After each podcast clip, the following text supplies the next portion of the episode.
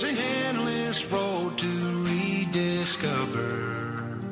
Hey, sister, know the water's sweet, but blood is thicker. Oh, if the sky comes falling down for you. Comienza Protagonistas los Jóvenes con Fray Abel García.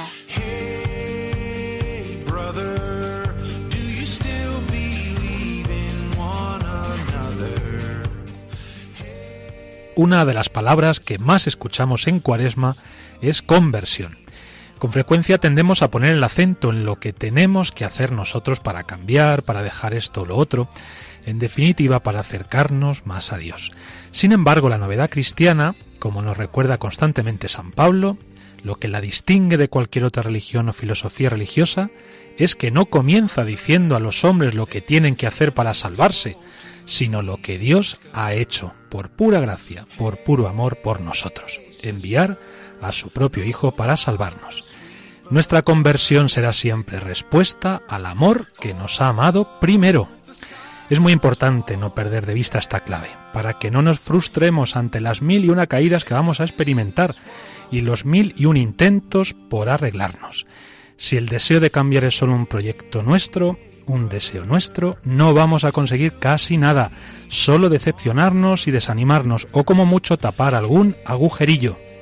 En labios de Jesús convertirse significa acoger el reino que ha llegado a nosotros con Él, y luego, solo después, dar un paso adelante, entrando en la novedad del Evangelio, dejando lo viejo.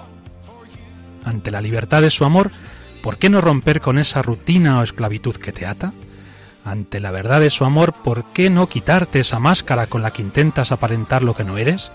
Ante la desproporción de lo que Él ha hecho por ti, ¿por qué no comenzar a vivir con mayor exigencia tu fe, dedicar más tiempo a la oración o a los demás?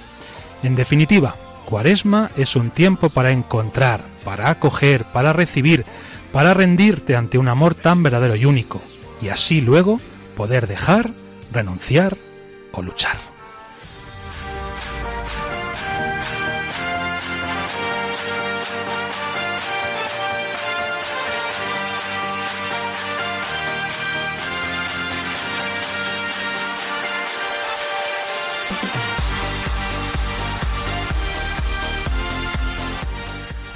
Muy buenas noches, querida familia de Radio María. Paz y bien, aquí estamos un martes más, el tercero de cada mes, en el programa Protagonistas los jóvenes con los franciscanos conventuales. Soy el padre Abel García. Y como cada martes me acompaña este equipo de gente estupenda. Padre Juan Cormenzana, buenas noches. Buenas noches, Padre Abel.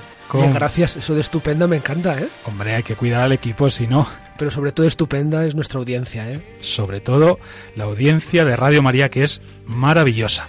Claro que sí. Javi Félix, ¿qué tal? Buenas noches. Buenas noches, ¿Cómo estás? pues muy bien y además especialmente motivado para el programa de hoy. Bueno, yo creo que ya nos, para quien conozca a Javi Félix, que sabemos que hay muchos oyentes que le conocéis, porque sois pues familiares suyos o amigos, ya sabéis más o menos por qué esta noche está especialmente motivado. Seguramente tiene que ver con el tema, ¿verdad? Por supuesto. Bueno, no vamos a desvelar no, nada. No lo adelantamos, eso es. Esperaremos unos minutos todavía. José Santos, ¿qué tal? Buenas noches, Padre Abel. Pues muy bien, muy bien. ¿También te motiva a ti el programa esta noche? Un poquito. Me motiva y, y me cansa, pero... Vaya, otra pista más, otra pista más. A mí también me suele cansar. y por eso, pues digamos que, bueno, no vamos a adelantar nada. Raquel Martínez, ¿qué tal? ¿Cómo estás? Hola, buenas noches. Muy bien. ¿Sí? Sí, preparando aquí, bueno, la cuaresma que ya empezó, pero tengo este año una palabra nueva que he aprendido con un grupo de amigos que me gustaría compartir. A que ver, a es, ver. es una cosa que me- nos hemos propuesto un poco para esta cuaresma. Es kenosis. No sé si Kenosis. todos la conocéis. Sí, más o menos. Bueno, yo no la conocía antes, he de decir. Y pues es un poco, te llama a ese vaciamiento interior para llenarte de Dios. Así Claro. que, pues a ver si a lo largo de la cuaresma, vamos, ahí va la cosa. Qué bien. Kenosis, y ahora te voy a decir yo otra, también muy bonita, y en griego además, porque la palabra kenosis viene del griego, ¿no? Hay otra también que tiene mucho que ver con esto, está muy relacionada con este vaciamiento, ¿verdad? Que en el fondo la kenosis tiene que ver con el camino que el Hijo de Dios quiso hacer ¿no? en este mundo, se vació, decir, se despojó de su condición divina para asumir nuestra condición humana, ¿no? Hay otra palabra, como decía, muy bonita que es tapeinosis. ¿Sabes lo que significa tapeinosis? Pues ahí me Padre has Juan lo sabe, ¿o no? No me acuerdo, lo hablamos el otro día del comedor, pero no ¿Te me acuerdo. acuerdas? Sí sí, sí, Cuando volví, no sé si fue de unos ejercicios Eso o de es, alguna cosa así, es. y os hablé de la tapeinosis, que también aparece en el Evangelio. Hacerse pequeño. Hacerse pequeño, muy bien, muy bien. Pues también puede ser otro propósito para esta cuaresma, con la gracia de Dios, por supuesto, hacerse pequeño. Es lo que dice la Virgen, ¿no? Ha mirado la humillación, la pequeñez de su sierva. Y esto agrada mucho al Señor cuando nos hacemos pequeños. La tapeinosis. Saludamos también al equipo técnico.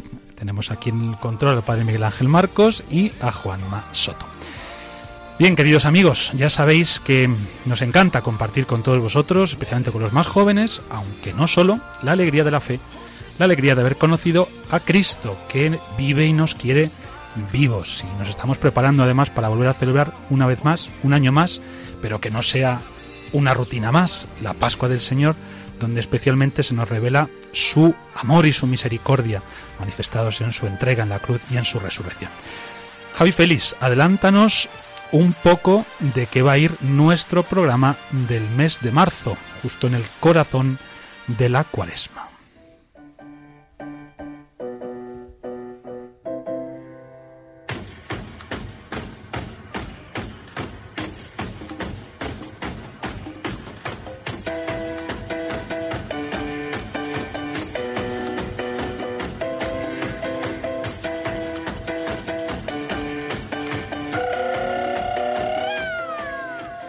Bueno, pues buenas noches a todos. El programa de hoy va dirigido hacia todos aquellos jóvenes y no tan jóvenes que realizan, siguen y aman de alguna forma el deporte en, en alguna de sus facetas. Vamos a conocer las muchas similitudes que existen entre la fe y el deporte. Después de nuestra oración de inicio comenzaremos conociendo algunas noticias actuales que nos darán claves para conocer la influencia de la fe en jóvenes deportistas. ¿Qué tienen que decir los millennials en este aspecto? ¿Y en el deporte de alto rendimiento? Bueno, pues más tarde, en el tiempo de la entrevista, vamos a contar con un invitado que nos ayudará a recoger todas las ideas sobre fe y deporte y nos dará nuevas pistas. Nos hablará de una propuesta también muy atractiva para jóvenes cristianos y deportistas. Hoy todo, estas dos palabras van a ir juntas. Os animamos a que no os despeguéis de la radio porque viene un programa que no dejará a nadie indiferente.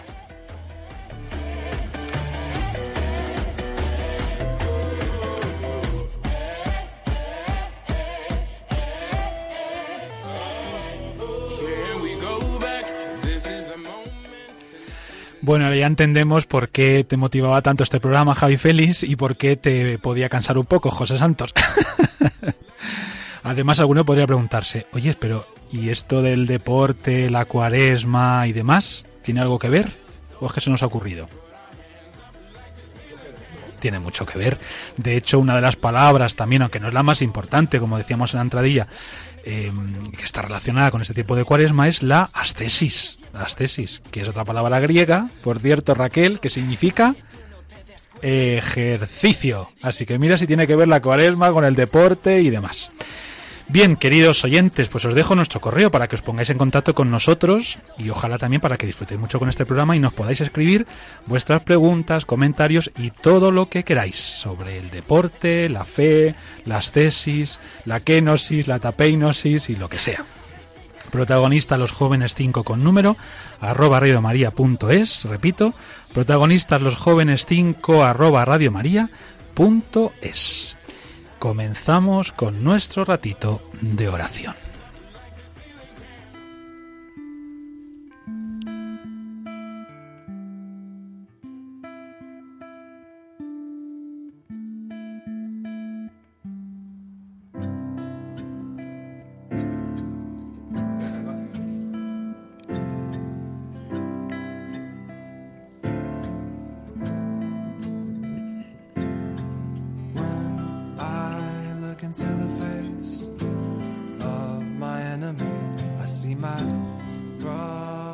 Señor Jesús, de mis limosnas sobrantes, de mis ayudas interesadas, de mis ayudas publicitadas, de mis tiempos no compartidos, de mis manos no dispuestas a la acción. Conviérteme, Señor. Señor Jesús, de mi oración rutinaria, de mi poca confianza en tu amor incondicional, de mi falta de interioridad, de mi escasa escucha, de mi falta relación personal contigo. Conviérteme, Señor. Señor Jesús, de mis ayunos superficiales, de mis apariencias cotidianas, de mis roles y caretas, de mis falsedades y mentiras. Conviérteme, Señor. Señor Jesús, convierte mis gestos, mis acciones, mis palabras, mis motivos, mis razones, mis excusas, mis debilidades, mis angustias, mis desconfianzas y reticencias a dejar que cambies mi vida entera. Conviérteme, Señor Jesús, conviérteme a ti. Amén.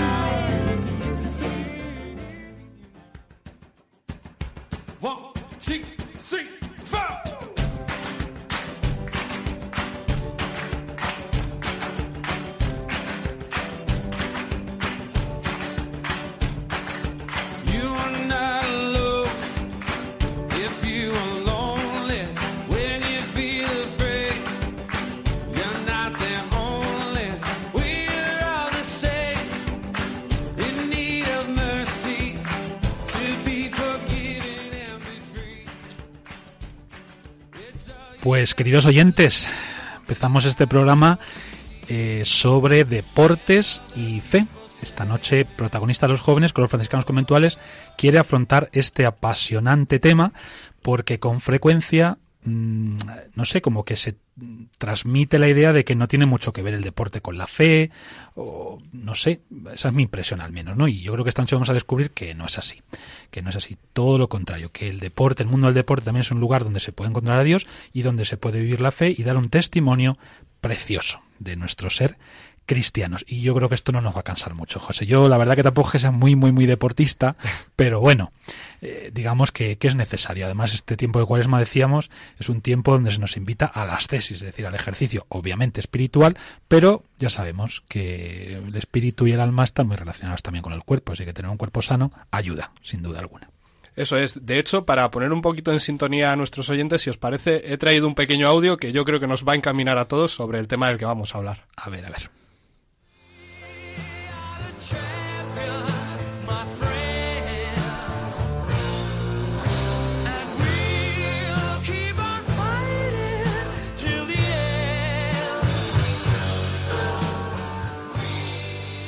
Bueno, Javi, no sé si os habéis dado cuenta de que se acaba de hinchar en la silla al escucharlo, ¿verdad? Claro, nuestros oyentes no lo pueden ver, pero nosotros que estamos aquí en el estudio, sí.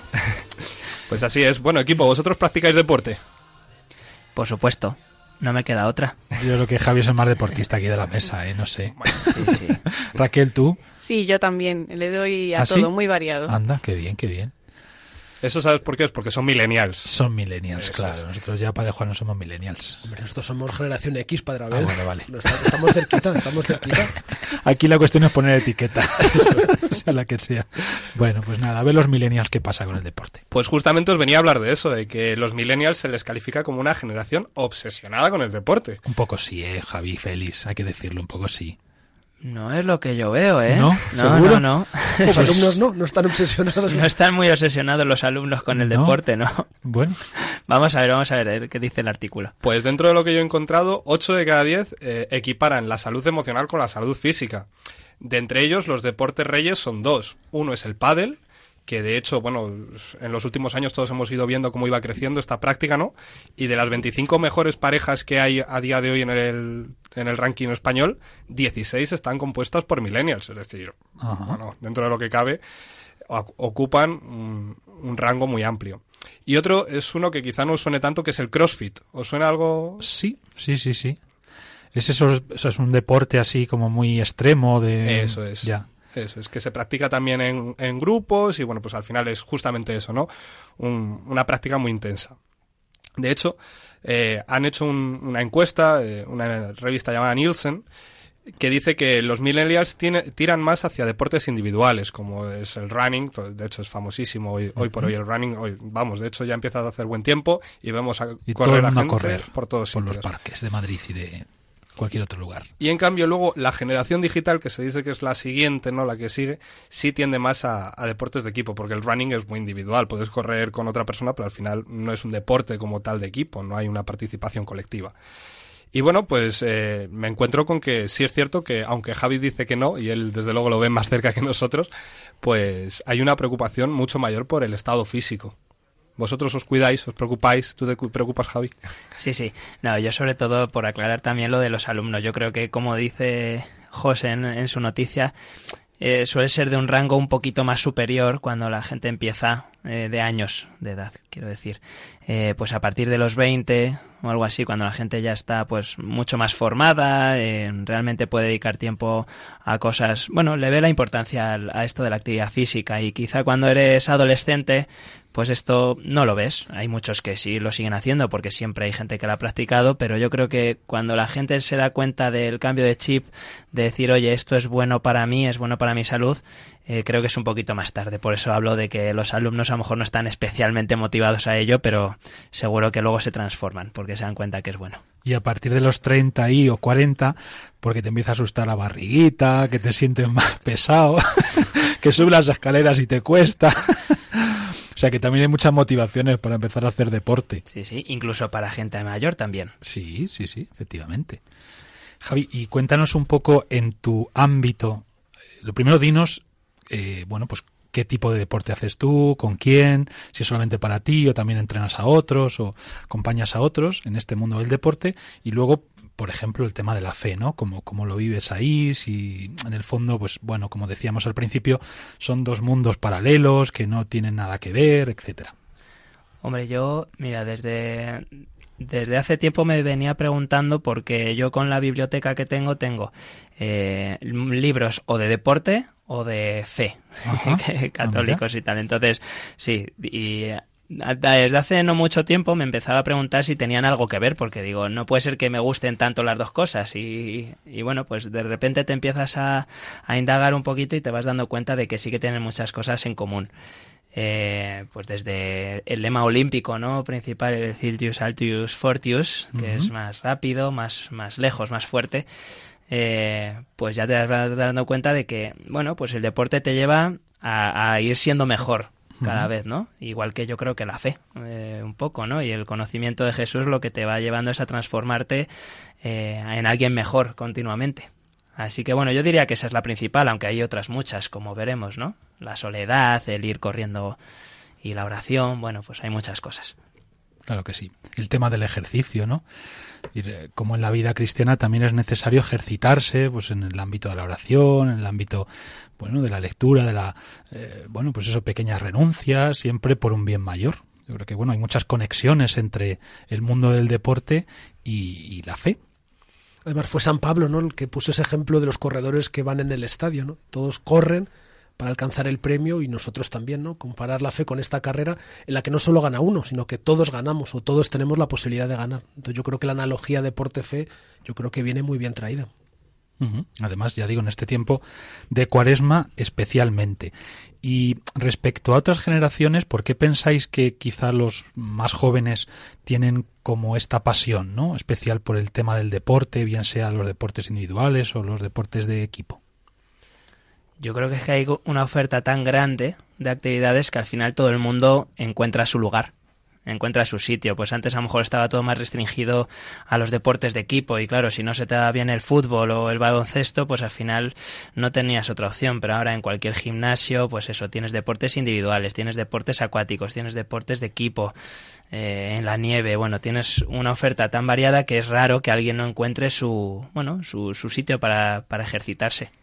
Y por ponerle una pega, esto no puede convertirse, y de hecho se convierte para muchos, en una obsesión, tema del deporte y el tema del bienestar físico sobre todo. Yo creo que sí. Es decir, yo en parte, y lo hemos tratado en muchos programas, ¿no? En Ese- un pequeño o gran ídolo, vamos a llamarlo Eso así. es. Yo creo que eh, pues esta sociedad tan escaparatista, ¿no? Pues donde me tengo que mostrar, donde me tengo que enseñar, me obliga a que lo primero que se ve de mí, que es el físico, sea atractivo o aparente o adecuado al, al estándar del momento, ¿no? Entonces, pues yo creo que en parte sí es así. No, hay gente que lo hace por un cuidado físico y eso está fenomenal, pero yo, por ejemplo, yo entreno en un gimnasio prácticamente todos los días y hay gente que está descuidando su salud por, por adecuarse a una imagen, ¿no? Y esa gente pues tiene problemas cardiovasculares, problemas de articulaciones y sí, están, están monísimos, pero tiene problemas de salud, con lo cual ese deporte que haces por cuidarte te está generando justo lo contrario. Y esto, José, por lo que respecta, digamos, a la, a la salud física, pero que también luego no tenemos que olvidar que eh, esta obsesión, entre comillas, o sin comillas, se puede convertir en una auténtica dependencia. Eso es. Que al final, y una esclavitud, por lo tanto, ¿no? Porque toda dependencia acaba siendo una esclavitud, una atadura. Porque en el fondo, bueno, pues eh, lo que buscas es el reconocimiento, es que la imagen, pues eso, traslade a los otros quizá lo que no eres, eh, que se busca un poco la fachada, no sé. O sea, yo creo que también existe este peligro por poner un poco el contrapunto, digamos, ¿no? Que es verdad que el deporte es una cosa sanísima y estupenda, pero que hoy en día, como tantas otras cosas, la, la podemos llevar al límite.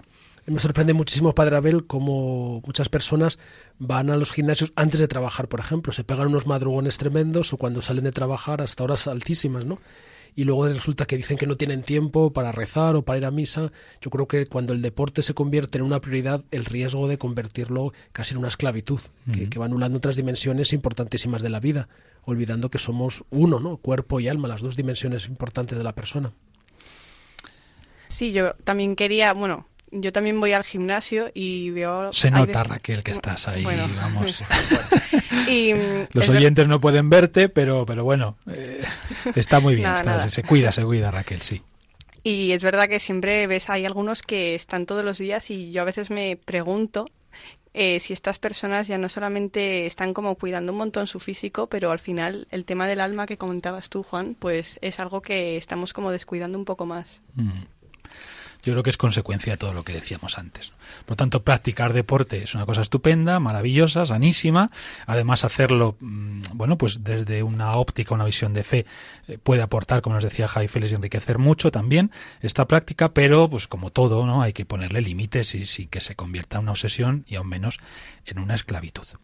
Y luego también interesante, yo creo, es el tema de eh, los deportistas, eh, así digamos más conocidos, más famosos, que abiertamente han dado testimonio de su fe y lo tenemos así como muy reciente en nuestros días. ¿Es así o no es así? Sí, os traigo una noticia eh, sobre un jugador de baloncesto. Y bueno, vamos a... Escuchamos. Ajá.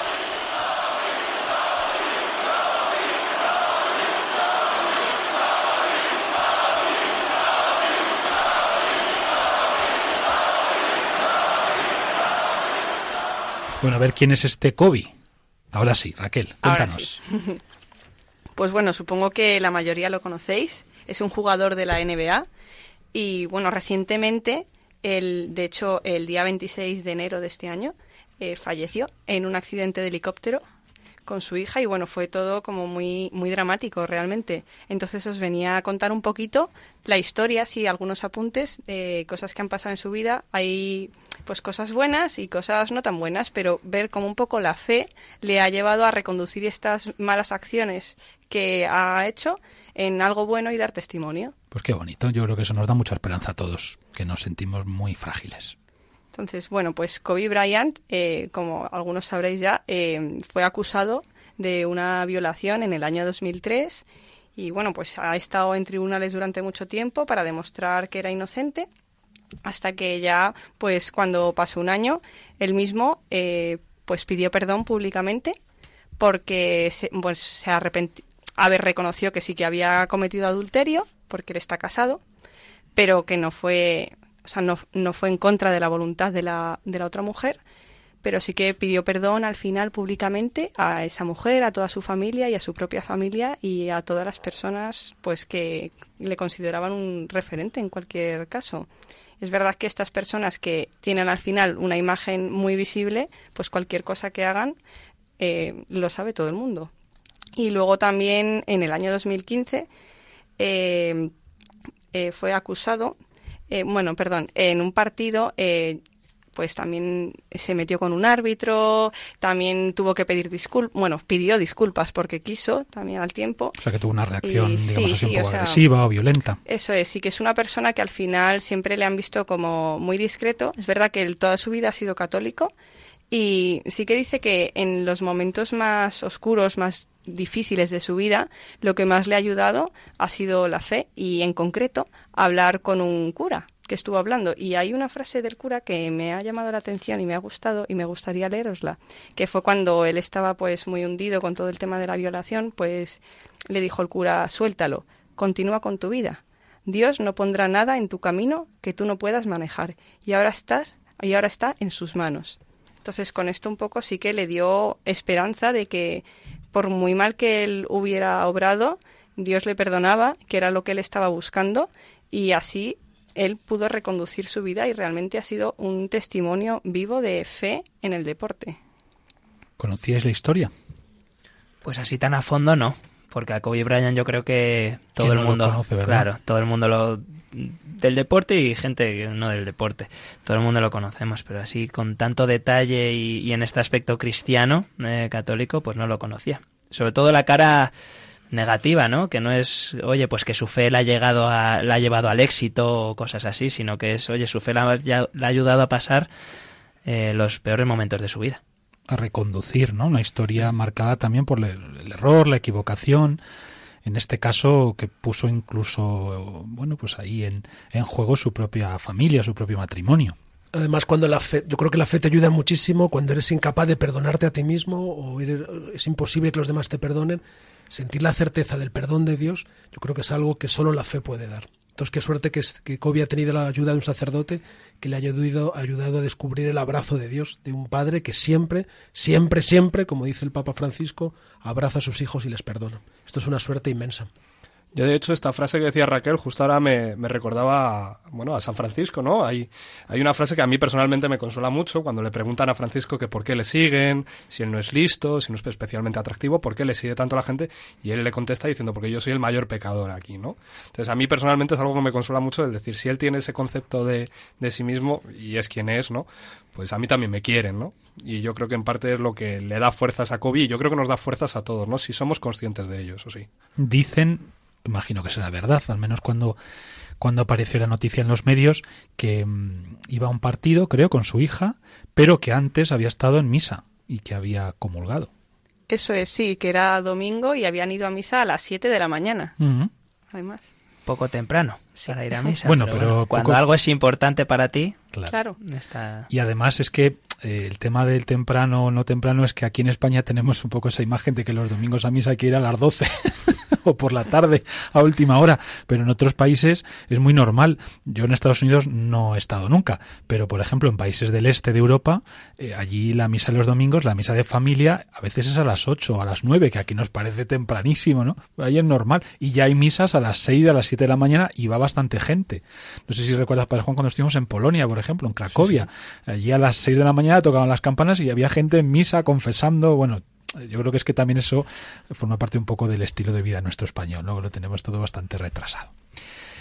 Poner a dieta el ego. Vamos a escuchar una canción muy bonita eh, que nos va a ayudar también a entender un poco que efectivamente el deporte nos ayuda a poner a dieta no el ego, sino sobre todo nuestro cuerpo, a tenerlo en forma y que estamos en cuaresma y que las prácticas cuaresmales nos ayudan efectivamente a poner a dieta nuestro ego, nuestro yo a veces demasiado narcisista, egoísta, orgulloso.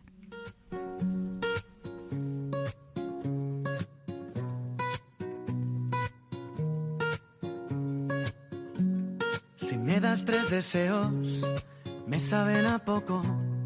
O no sé qué prefiero, lo quiero todo. Con solo tres deseos, no sé lo que quiero. Siempre pierdo en este juego.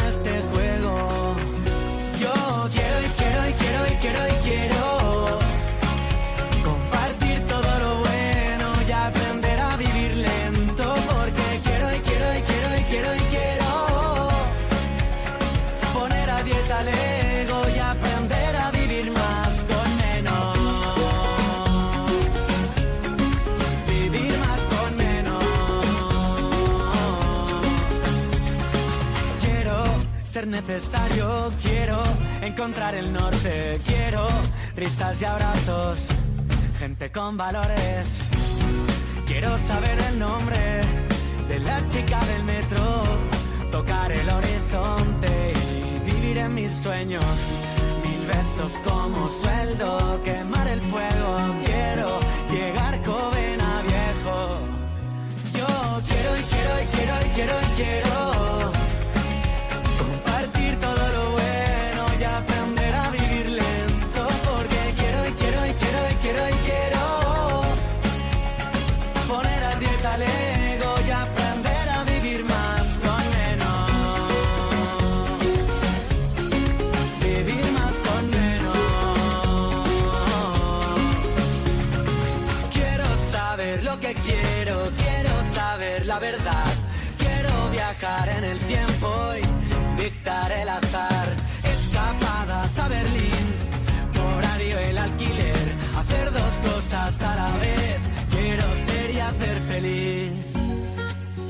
Tres deseos, me saben a poco.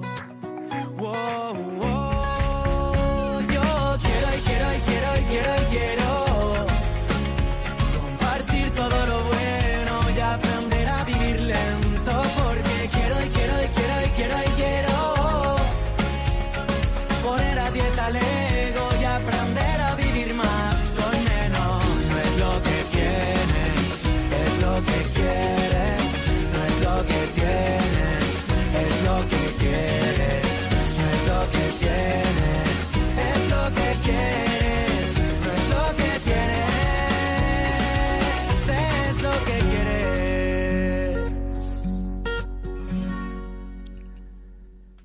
Estamos en el programa Protagonista los jóvenes con los franciscanos conventuales, el tercer martes de cada mes. Y ya que han salido algunas palabras griegas, eh, estamos así como muy eruditos esta noche en el programa. A ver, eh, una, pal- una palabra, digamos, clásica de la cuaresma es conversión. Raquel, ¿cómo se dice en griego? no te acuerdas. ¿eh? Te he pillado, Pues te he no. pillado. Esta famosa metanoia. Metanoia. Bueno, Apuntada queda. Apuntada, apúntatela. Eso es, eso es. Decía la canción poner a dieta al ego. Bueno, yo creo que es una así como muy fuerte, ¿no? Pero efectivamente, estamos hablando esta noche en nuestro programa de poner en forma al cuerpo, es decir, del deporte, que es una de las cosas a las que ayuda, no es la única, pero es una de ellas, ¿no? Y estamos también en este tiempo de cuaresma, que decíamos es un tiempo un poco de ascesis, entendida como un ejercicio, como una preparación, como un poner en forma también nuestro corazón y nuestro espíritu para poder celebrar la Pascua y con fuerza, con intensidad, con mucha alegría. Y esta noche tenemos un invitado que nos va a ayudar a profundizar un poco más en el mundo del deporte en relación con la fe, como nos anunciaba ya al comienzo de- del mismo programa Javi Félix. A ver, cuéntanos, Padre Juan. Sí, Padre Abel, esta noche nos acompaña en el estudio Javier Bailén Yongo, de 39 años, valenciado, nacido, valenciano, nacido en Paterna.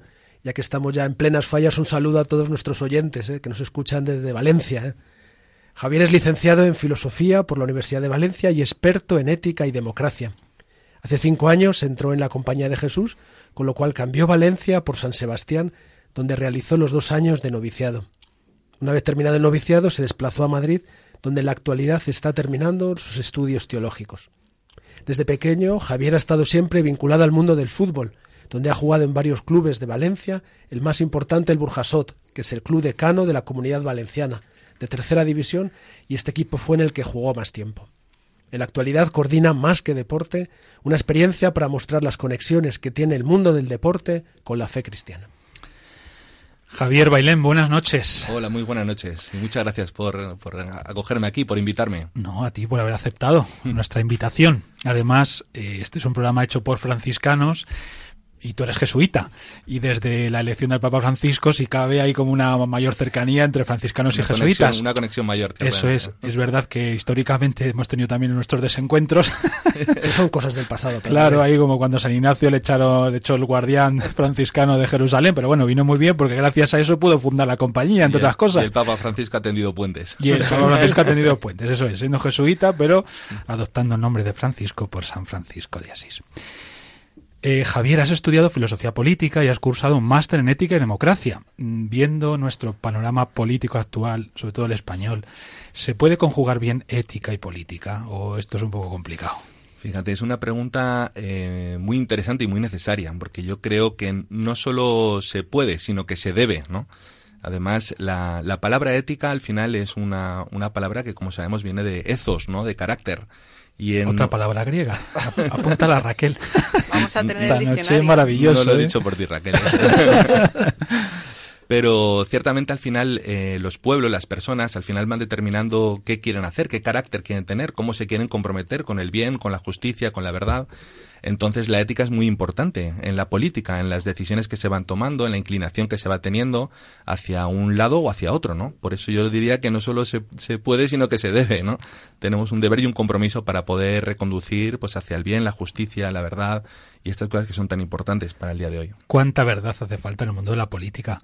Porque quizá una de las cosas que más se achaca a los políticos es que con frecuencia no dicen la verdad o prometen lo que luego no cumplen y eso claro al final acaba convirtiéndose en una especie de bucle de desconfianza de sospecha no Sí, las trampas a veces del relativismo, ¿no? Que pensamos que no, no se puede decir cualquier cosa porque no tiene ninguna repercusión cuando no es verdad, ¿no? El no acudir a la verdad, no tender un puente también para poder eh, acercarnos a aquello que debe de ser, pues bueno, luego tiene sus consecuencias también en la sociedad, ¿no? Por eso, aunque estemos predeterminados a tomar una decisión, esta tiene que estar condicionada hacia nuestras virtudes, ¿no? Hacia, hacia ese, hacia ese ethos, ¿no? Hacia ese carácter que busca lo mejor para la sociedad. Javier interesantísimo todo este mundo de la política y de la ética pero esta noche nosotros te hemos invitado Otra cosa. no no y además porque oye quién sabe podríamos hacer un día un programa porque yo creo que esto es un tema que interesa mucho a los jóvenes y mira sabiendo además que tú eres experto en esto pues ya tenemos al invitado de la noche pero esta noche te tenemos aquí para que nos hables del tema del deporte y yo creo que Raquel te va a hacer Sí, eso es. Hola, buenas noches. Buenas noches, Raquel. Ah, pues ya ha comentado Juan que eres una persona que está muy vinculada desde muy niño al mundo del deporte. Entonces, mi pregunta es, ¿qué es el deporte para ti? Pues fíjate, el deporte es algo muy importante, porque yo creo que ha ido estructurando mi persona, mi ser, ¿no? Con el deporte al final eh, hay muchos valores míos, ¿no? Igual que de cada uno de los pequeños que están en el fútbol base. Hablo del fútbol, pero hablamos del deporte en general, ¿eh? de todos los deportes, porque esto es una cuestión más general, pero que te va ayudando en el crecimiento personal, en el respeto, en el, el tener en cuenta que hay unas normas que hay que cumplir y que no vale cualquier cosa, ¿no?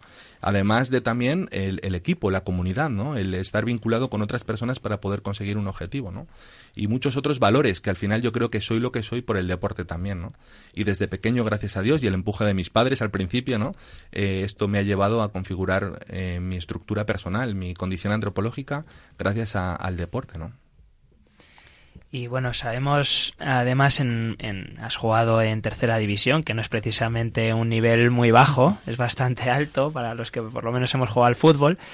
Eh, sabemos que hay clubes pues que tienen capellanes. Eh, desde tu experiencia también en, en la tercera división, ¿cómo se vive la fe dentro del deporte? ¿no? Nos has hablado un poco de cómo lo has vivido tú, lo que te ha ayudado, pero a nivel global, eh, pues eso, que ¿cómo se vive? Sí, ¿Cómo has veces- visto tú que se viva? Perdona, Javier, porque a veces se tiene un poco la impresión de que la fe en el mundo del deporte, al menos digamos, a nivel así público, lo que vemos en televisión, etcétera, cuando, por ejemplo, pues es un partido, es que es un poco superstición, ¿no? Es decir, uno se hace el signo de la cruz cuando sale al campo, ¿no? Para que no le pase nada, para que no se lesione y tal. Hay más profundidad de la que aparentemente se muestra. Sí, ciertamente eh, yo no he llegado muy alto, digamos, en este caso, ¿no? Pero es verdad que tuve la suerte de poder jugar durante un breve periodo de tiempo en algo así un poquito más profesional, pero la sensación que tengo es que mucha gente lo puede hacer por, por inercia, ¿no? Por superstición. Pero eso no quita, y eso lo he percibido yo en otros y también en mí mismo, de encontrarse a veces en situaciones en las que el clima de oración frente a, a dificultades que pueden venir, eh, pues bueno, pues por una lesión, porque hay una mala relación con el entrenador, circunstancias personales que no se esperaban, ¿no? Y que acaban en una desolación, diríamos, en, en, términos así un poquito más ignacianos, y que la persona necesita, pues por ejemplo, el grupo, ¿no? El colectivo, la comunidad, ¿no? Que podríamos decir que es la que se va apoyando en clave de humildad y de compromiso unos con otros, y que, bueno, pues ahí aparecen a veces unos, unos conceptos, incluso una, unas inercias personales que tienen que ver con una trascendencia espiritual, ¿no? Incluso a veces se manifiestan palabra de Dios y otras veces no se manifiestan palabra de Dios, pero no, no siempre a veces hay que decir la palabra de Dios, sino que el ejemplo y las personas creyentes lo va mostrando con su testimonio, ¿no?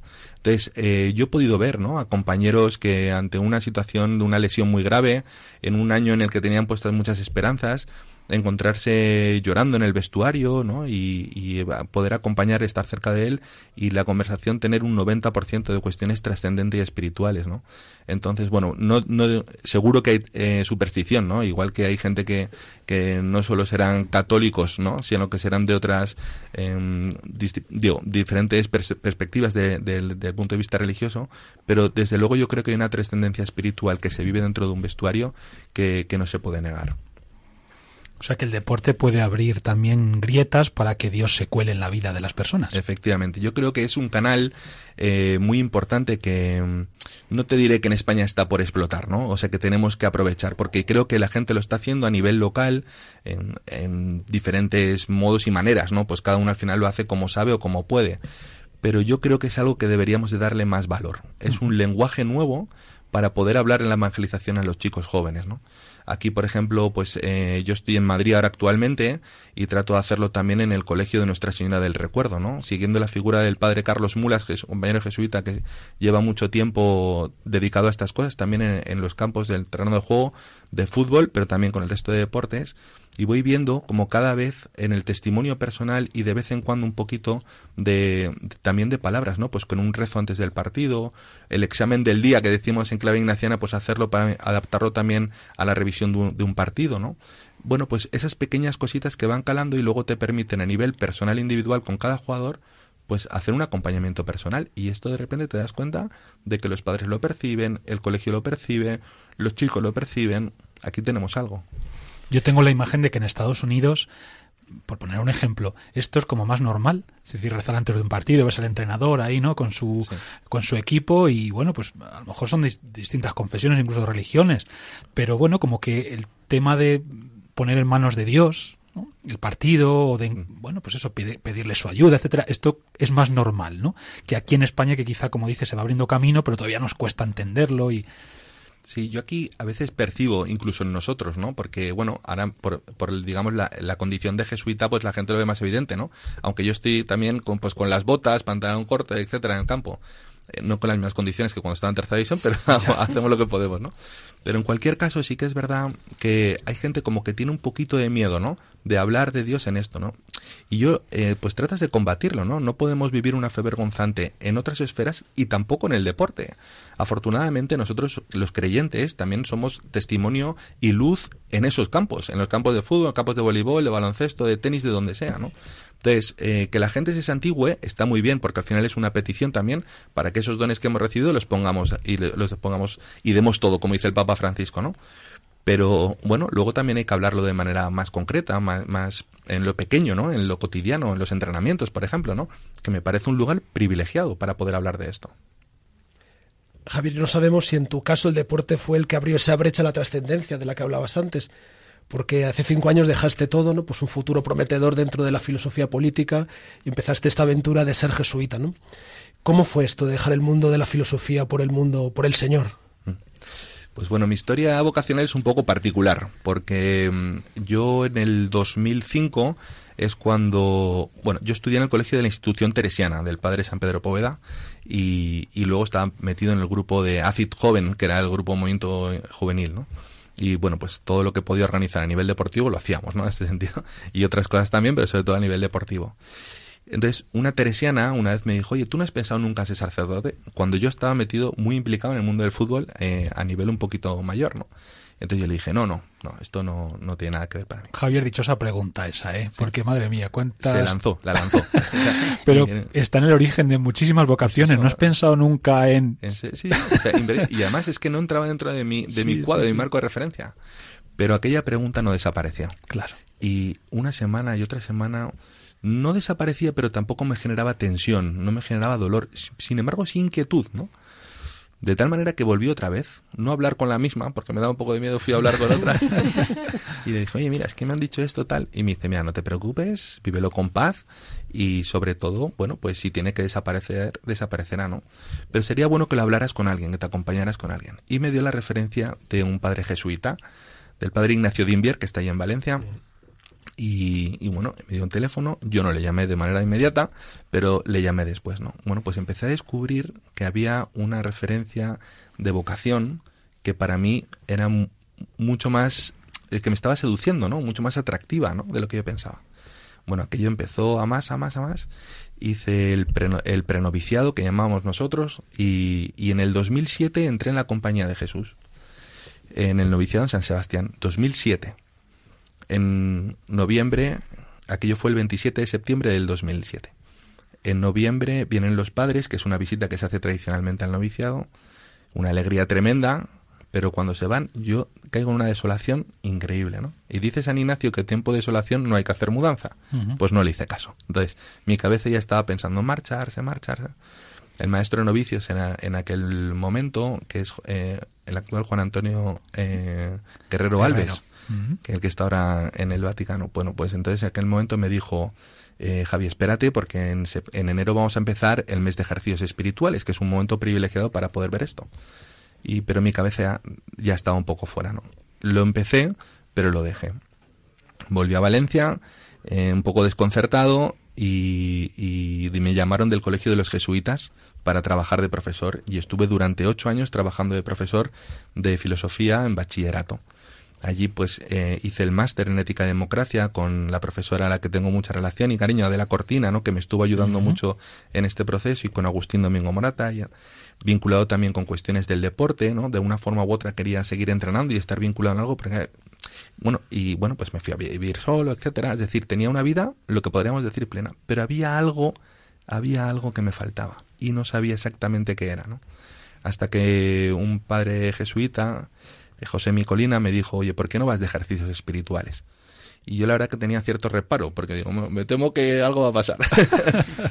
y efectivamente, eh, fui a ejercicios espirituales que se organiza para los profesores de la Compañía de Jesús en, en Loyola y allí lo vi claro, me desplomé y dije, mira, mi camino, por muy feliz que esté en Valencia, mi camino está en la compañía, aunque no sepa lo que voy a hacer, dónde voy a estar. Y el 3 de enero del 2015 volví a entrar y os puedo asegurar que soy más feliz que nunca ahora. Un camino ahí sufrido, ¿eh? Ha sido un camino sufrido. Ha sido un partido no fácil este. Pero parece ser que al final ha ganado Ha ganado quien tenía que ganar. quien tenía que ganar. Efectivamente. Y Javier, cuéntanos un poco qué es eso de más que, más que deporte. Pues la, la provincia de España, de la Compañía de Jesús, em, vio que también en esta cercanía y el puente que se puede establecer entre la espiritualidad ignaciana y los y, y las diferentes disciplinas, se podía habilitar un espacio donde tener un retiro de fin de semana para, para bueno pues eso para diferentes disciplinas, para la sanidad, para la economía, para la ingeniería y también para el deporte, un lugar de encuentro entre jóvenes de 18 y 30 años que tuvieran o por vocación más directa como puede ser la sanidad, ¿no? Más que salud o ingeniería, más que ingeniería, etcétera, o algo que fuera más transversal, el amor hacia el deporte, ¿no? Por ejemplo.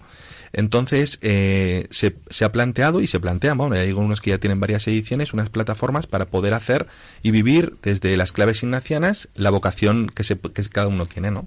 Entonces, bueno, está teniendo bastante éxito también esto. Yo supongo que el Más que Deporte seguramente también tendrá mucho éxito. Eh, supongo que ahí se trabajarán varios, varios aspectos. ¿Qué conexiones tiene la fe cristiana con el mundo del deporte? Aunque ya nos has dejado entrever, pero digamos, ¿cuáles se podrían trabajar, por ejemplo, en el Más que Deporte o cuáles ves tú que son más claras?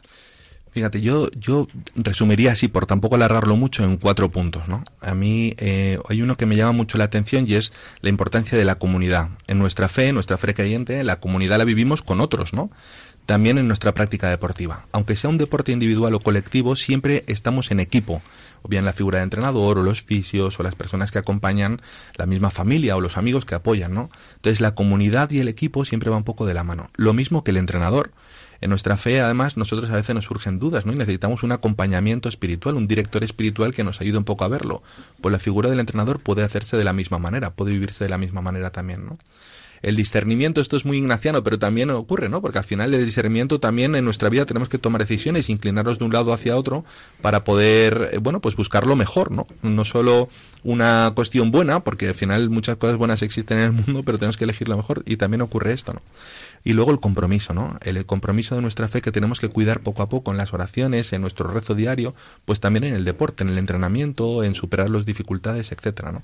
Digamos que estas serían un poco como las cuatro claves así más mm, importantes que podemos ver eh, entre la fe y el, y el deporte. Javier, ¿el más que tiene que ver con el magis ignaciano? Efectivamente, efectivamente, sí. Esto es una, un- digo, utilizando también un poco la clave ignaciana, ¿no? El buscar aquello que más nos conduce a la voluntad de Dios, ¿no? Entonces, muchas veces nosotros la vocación primera la podemos vivir de una manera determinada, pero no tenemos que acercarnos a qué es, cuál es la voluntad de Dios para nuestra vida, ¿no? Y la clave del más que busca también esto, sí. San Pablo hablaba de ello también, ¿no? Es decir, la carrera, hay que llegar hasta el final, hay que conseguir la corona. Muy bien, pues nada, muchísimas gracias Javier Bailén Yongo, jesuita, licenciado en filosofía y apasionado de deporte. Yo creo que nos has abierto aquí, bueno, un panorama muy interesante y como decíamos, ¿no? Hace un rato también en el ámbito de la filosofía, de la política, de la ética y si Dios quiere, pues te volveremos a invitar, ¿eh? Porque ha sido un gusto la escucharte y las claves que nos has dado. ¿Podrías dejar un mensaje para los jóvenes eh, que, bueno, pues eso, dedican parte de su tiempo al tema del deporte y, bueno, pues tú como jesuita, como hombre creyente, como cristiano, eh, ¿qué podrías invitarles, no? A que el mundo del deporte les ayude a... Yo le diría que el mundo del deporte eh, es un mundo en el que te va a exigir mucho, porque no vale cualquier cosa tampoco, como en la vida, ¿no? Como en nuestra fe, tampoco vale cualquier cosa, pero es un punto de conexión también con algo muy profundo nuestro y que nos va a conectar con Dios, ¿no? Entonces la figura del equipo y del entrenador, que lo resalto por encima de todo porque creo que es muy importante, al igual que nuestra fe, ¿no? La comunidad y la referencia hacia la que nos indicamos es en la que tenemos que confiar. Nosotros somos creyentes, nos basamos en la esperanza y en la confianza y en el deporte también se da este caldo de cultivo para poder conseguir el objetivo que nosotros queremos, que es estar detrás del Señor, ¿no? De la mejor forma posible. Pues ahí queda eso, dejarse guiar y acompañar por el Señor, lo mismo que el equipo, ¿no? Los jugadores lo hacen con su entrenador.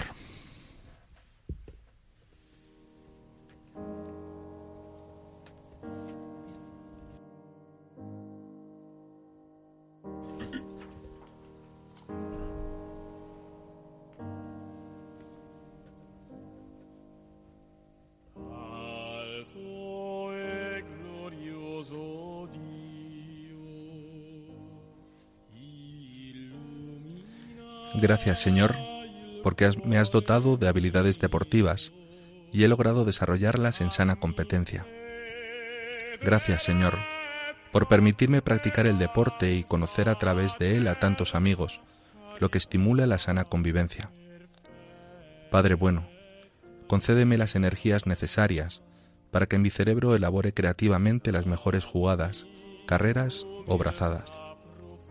Concédeme, Señor, iniciar la competencia con optimismo y tener siempre confianza en mis capacidades. Señor, haz de mí un deportista humilde, ejemplo para mi familia, sin menospreciar a mis contenedores, a que haya obtenido más grande de los éxitos deportivos. Señor, ayúdame a conservar la mente sana, el cuerpo sano y el espíritu del buen cristiano como honrado deportista. Signore, l'ardente e dolce forza del tuo amore. La mente mia da tutte le cose, perché io muoia per amor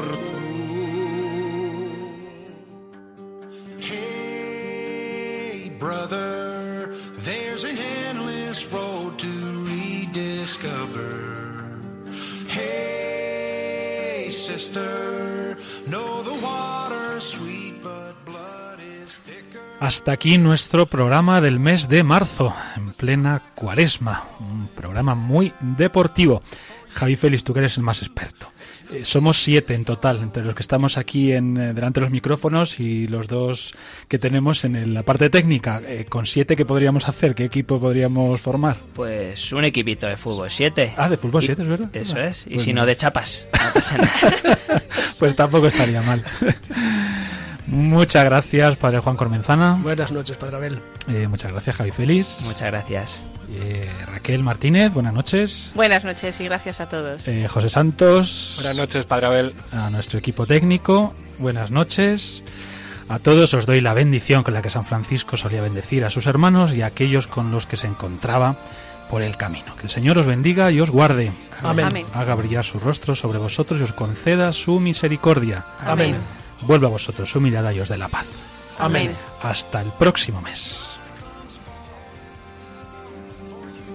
Hey, brother, there's an endless road to rediscover.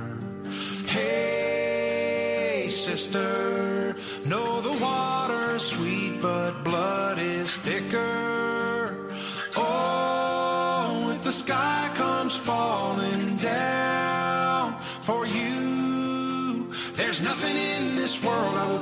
Han escuchado Protagonistas los jóvenes con Fray Abel García.